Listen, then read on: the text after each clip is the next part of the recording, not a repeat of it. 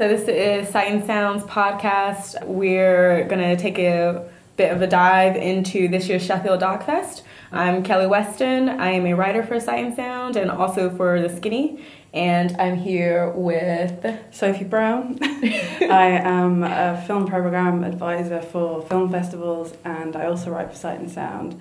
And I write a monthly non-fiction essay, Tiny Letter, Doctooth. Great. Simran Hans, I'm a writer and a film critic for The Observer. I'm Ben Nicholson, a freelance film writer who specialises mostly in documentary. Um, so this year was my first Sheffield, and it was lovely. Um, I spent a lot of time with a couple of people here, but I wanted to um, ask you guys because you're all sort of veterans. Um, how did this year shape up for you against past years? Do you think? I don't know. Does it seem like this year's films were more experimental, or I think Luke Moody did an, an excellent job Mm. with the film program this year, and I think it's just going to get better. Like this year were the best shorts I've seen in a long Mm. time, and the program was really upping its game with the non-fiction cinema aspect and filmmakers. They had films by filmmakers telling their own stories, which I think is something that has been lacking in the film festival before. I mean, it's kind of an interesting one because Sheffield is a really kind of commercial festival. It's got a market, it's got a massive international presence. It kind of comes at the end of the documentary festival calendar. If you're thinking about it from um, IDFA in November to Sundance in January, and then Berlin and True False. CPH docs, hot docs, and then Sheffield. Yeah. I mean, there are many more, but those are kind of the tentpole ones. So it tends to be a kind of best of the fest sort of roundup situation. But um, because it's a public facing festival as well as an industry one, I think a lot of the choices tend to be quite mainstream, quite issue based, um, have a lot of commercial potential, things that might then later screen on like terrestrial TV channels like um, ITV or BBC or um, it's not terrestrial but Sky. And so it was interesting to kind of have that understanding of what Sheffield is and then go this year and see, like Sophie said, all of these really experimental, interesting, very kind of formally ambitious films playing really well to um, massive audiences. Yeah. So I think it did feel like a special year, and, and yeah, um, big shout out to, to Luke Moody for kind of wielding that program in that way. Yeah, I mean, it's the clearly the reason that Luke was brought in was to do that, right? Was, you know, because his, his background is in creative non-fiction. You know, his his interest, his his the kind of films he likes. So it def- this year definitely felt like his stamp was on it a bit more than last year. The Visions was really strong last year. The Vision strand, which is the ex- more experimental strand, but this year definitely felt like that was branching out into the other strands a bit more. So it's I certainly felt like it was there was a wider variety of more challenging and creative, formally um, documentary this year than previously. Absolutely, and I think um, as someone who you know consumes a lot of documentary films, um, but hasn't really reviewed a lot of them until quite recently, I thought this year was really interesting and strong because even some of the I think you know films that are, are a bit weaker or I guess you want to say so-called problematic are still really fascinating films. So hopefully we'll talk a little bit about those. And yeah, you know, typically I think the landscape for um, documentary films, as far as it, it concerns those more popular ones, they tend to be either true crime or biopics.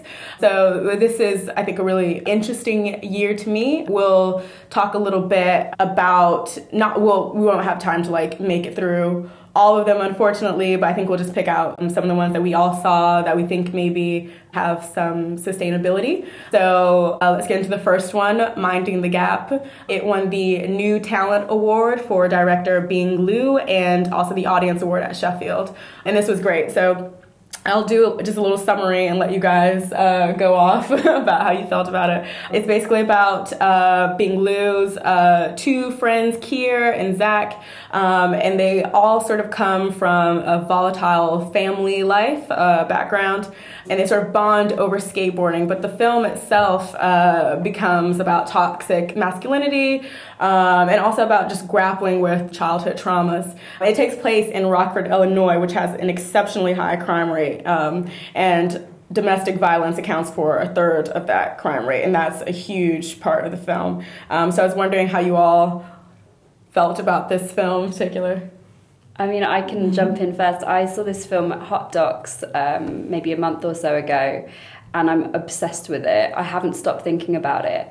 It's so touching and moving, and it's this story about men told from from a male perspective, and yet the lens is so gentle, and there's so much empathy and kind of understanding and a, a willingness to confront things, but also um, attention in, in that confrontation. So, to without wanting to kind of spoiler the way the film twists and, and reveals new layers of itself as it kind of pushes along, it's kind of about this dynamic between these three boys and how that dynamic shifts when one of them becomes aware of some really bad behavior that mm. another one is doing and it recontextualizes their friendship mm. and the way they kind of see each other and links in with some of the experiences that the filmmaker has had with his own family mm. and so the subtleties of that and, and the ways in which we kind of turn a blind eye to stuff that is uncomfortable and, and the way the film makes that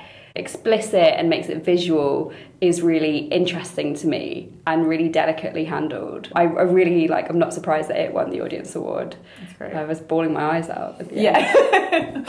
yeah, I think it's it's um, it's a really really sensitive, earnest film um, that sort of explores these cycles of abuse and I have to say, like, I fell in love with Keire, who's one of the boys in the film. I should, we should also, I guess, say the of this group of young men, Zach is is one of them who's white, Bing is Asian, and Keire is black. And the film also, I think, um, does a really good job of talking about race and class, all kinds of issues. But you're right, it's really like sensitive film. Just on, on the issue of race, I mean, the film is, is really interesting in the way it handles the character of Keire mm. and, you know, him being the only black kid in their yeah. group of friends. But it's quite interesting how it evades being kind of really dealing with his Asianness. Yeah. It doesn't really go into that. And I mm. thought that was maybe interesting that that was not how it was positioning his part of the story. Yeah, I wonder if I mean being him. So I, I don't know if he's ever been asked about this or has talked about it at all. I, I was really struck by there's one particular moment in the film where. Keire is sort of standing away from all of his friends while they watch a video that um, is quite racialized humor, and it's it's really um, interesting moment, but you're right. He doesn't have that same moment of reflection, or maybe he, he just, eh, to him, it's not relevant to the story that he's trying to tell. But yeah, we can move on to another film that I thought was really interesting Hale County This Morning, This Evening. Um, it's a debut from director RaMell Ross. And this is a film that means so much to me, but I will, um, everybody has uh, seen this film, so I'll let everybody weigh in. But basically, it is uh, Ross's exploration of the sort of quiet moments in the life of, or the lives of two young teenagers, uh, Daniel Collins, who's a student at uh, Selma University in Hale County, Alabama, and Quincy Bryant, who's a father and husband. He already has a young toddler, and his wife, Boozy, is about to have fraternal twins. And this film is quite like, it reminded very much of General Orders Number Nine, or it's very Terrence Malick esque as well. But I also thought it was a really original, refreshing, um, just really quiet and optimistic optimistic uh, documentary, despite the fact that there are some some moments of sadness. Um, what do you guys think? I really enjoyed how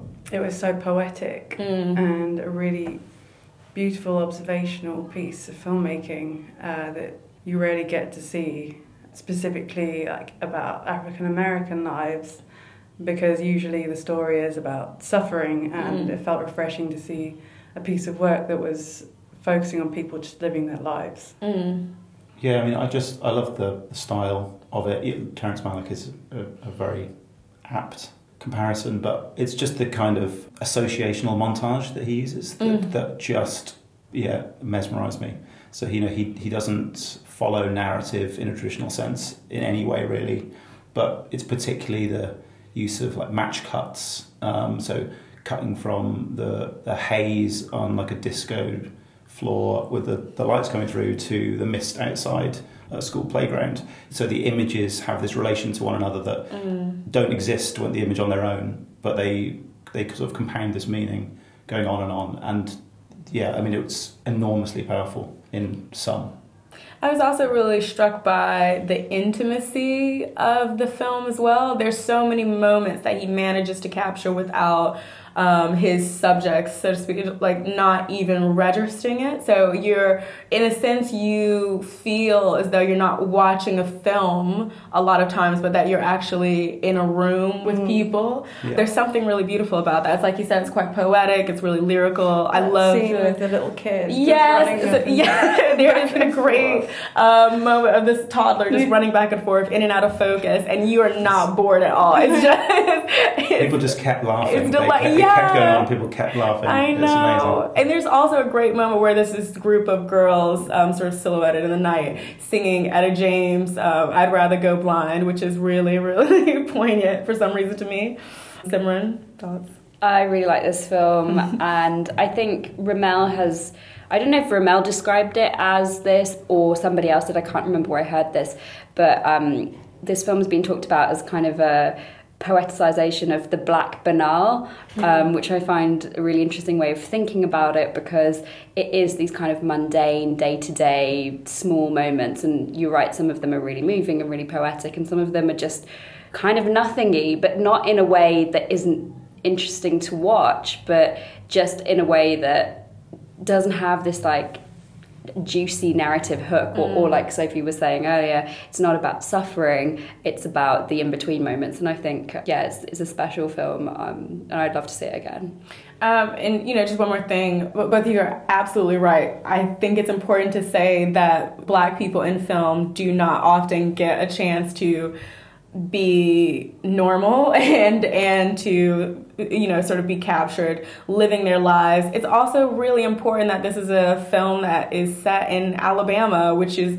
a lot of descriptions are basically like oh it's it's the black belt which is you know a reference to the soil but also has connotations of alabama's history with slavery. So, and of course, Daniel's going to um, Selma University, which is a historically black college. He also talks at one point about missing this huge uh, celebration. Um, of the march across the Edmund Pettus Bridge, uh, where he started talking about, yeah, Oprah was there. I missed Oprah, um, but it's it's just it's a really beautiful film. It's really special, and I I hope this at the moment I don't think this has distribution here yet. I may be wrong. I don't think so. But, Yeah. but given something else we're going to come on to, there's a very, there's a lot of similarity in terms of the style. Exactly. So you would hope that Yeah. someone, if if that other film does well, Fingers crossed. Yeah. Yeah. Yeah. uh, Um, the other film I think you're referring to is Black Mother. It is, yeah. Yeah, so Black Mother has had a bit of an interesting trajectory. I want to say that it premiered at True False. yeah And I think it was received quite well there. It did not have the smoothest outing at Sheffield.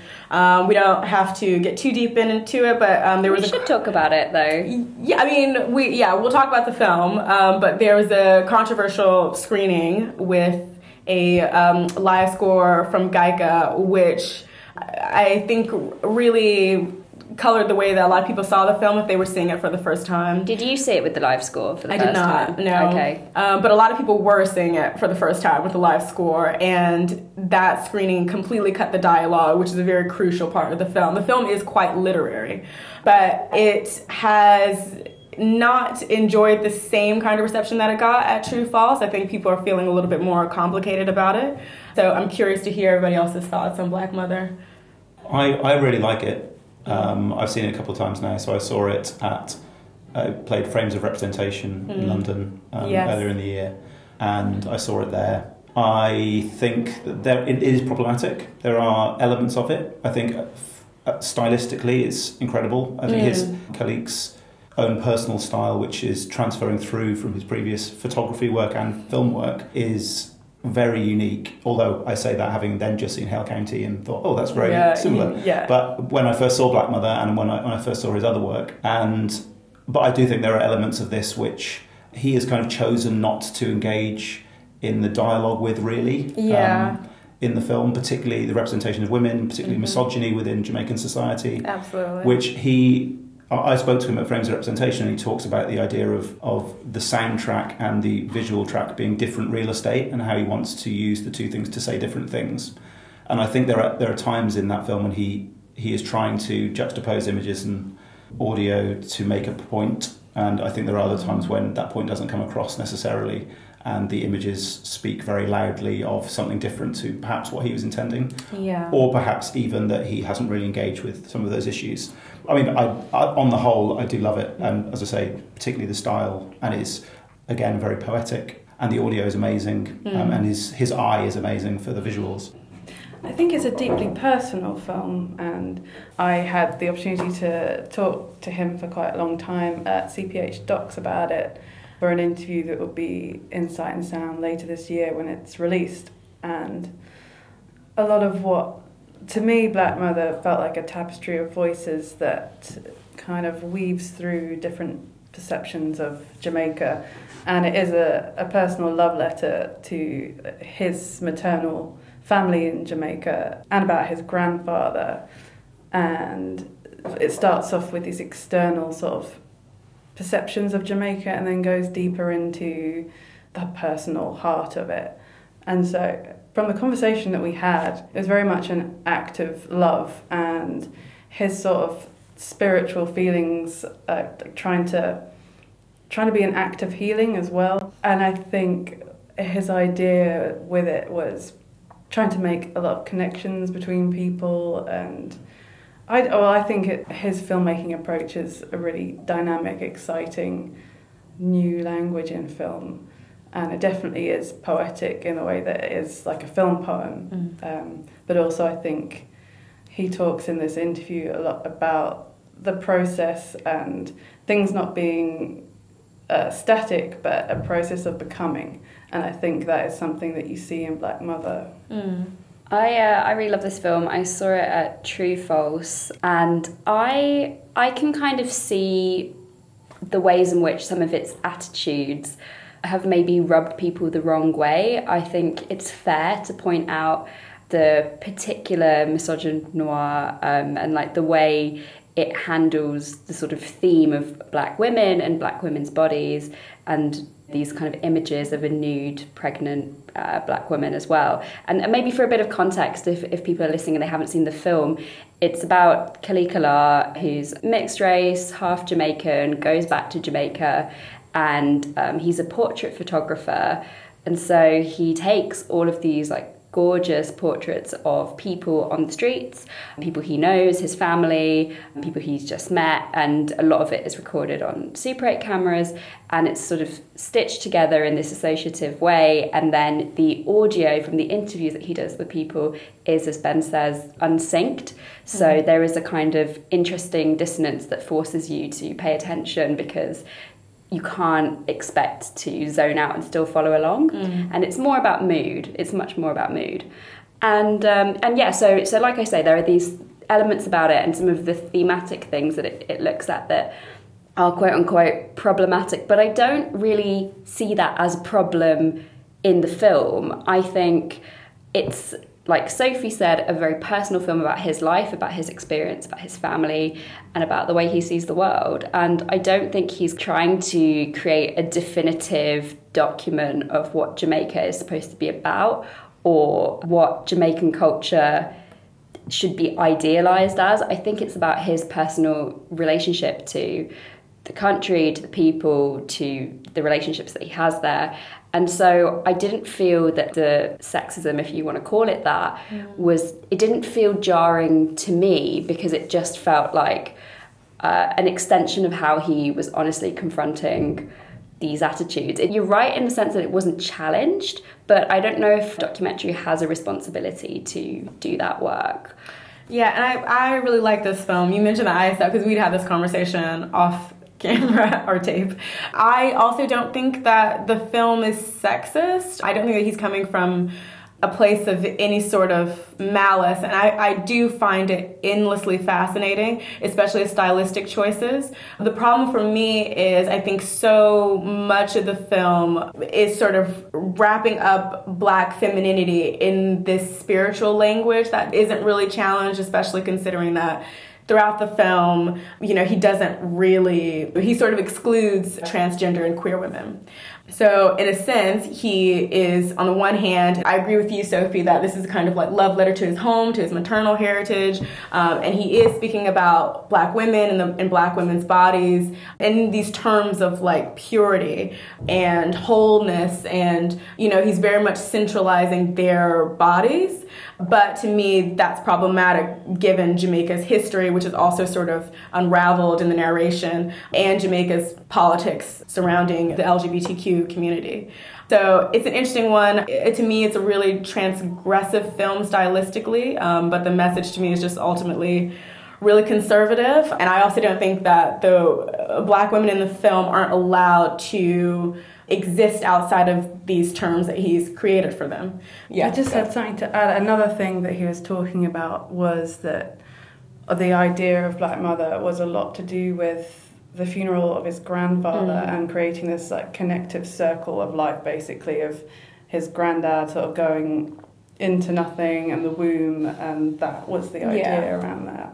There's just one other thing that he, he did mention when I met him at Frames, and that was that he did find it very hard to speak to women as in that they would not speak to him. Oh. So it just along the idea mm. of whether they are given the opportunity to exist outside of the male gaze that, yeah. they they perhaps are portrayed in by certain voices in the film. Um, I think there is an element there of ultimately he, he was just walking the streets, meeting people, taking photos, and people were le- they were less likely to stop and speak to him and give him sort of time of day. So there perhaps is there are other more practical reasons for that, as well as those that he's bringing to it as a director. Again, correct me if I'm wrong, but I think the film has distribution here, so it's being definitely, distributed yeah. by Dogwoof. Yeah. I don't think it's found distribution in the States yet, but it's definitely one to keep an eye on. I think it's really interesting. Uh, yeah, so I just also, because we have five more minutes, I want to see if you guys have any particular um, unsung gems that you want to talk about, films that have not necessarily gotten a lot of coverage but meant a lot to you or that you liked a lot. Uh, I've got a couple that will never be distributed, no. um, but if people are at festivals, the two very abstract documentaries called Arboretum Cycle and Sleep Has Her House, which are both sort of portraits of nature in the light, is probably the best way to. One of them is plants and trees in the garden of the filmmaker, but shot in sort of extreme close up, so you can't necessarily make out what they are as objects. You just have the kind of flowers and blossoms and and the filmmaker just racks the focus and the aperture on his camera and mm. changes the amount of light and focus on the image and creates these sort of hypnotic hallucinatory collages of light effectively it is very long mm-hmm. and um, a bit of a trip but the, the other one uh, Sleep Has Her House uh, by a welsh filmmaker called scott barley is sort of landscapes in the dark just slightly illuminated by dawn and dusk light or by lightning as a storm slowly builds across the course of the film. Mm. There is no narrative, there is no story, there is no explanation, there is just this sort of dark landscape and it is terrifying and amazing. Um, I'd like to shout out a film that does have distribution but isn't coming to streaming platforms until later this year. Um, it's a film called Shirkers. It's mm. by a mm. director called Sandi Tan.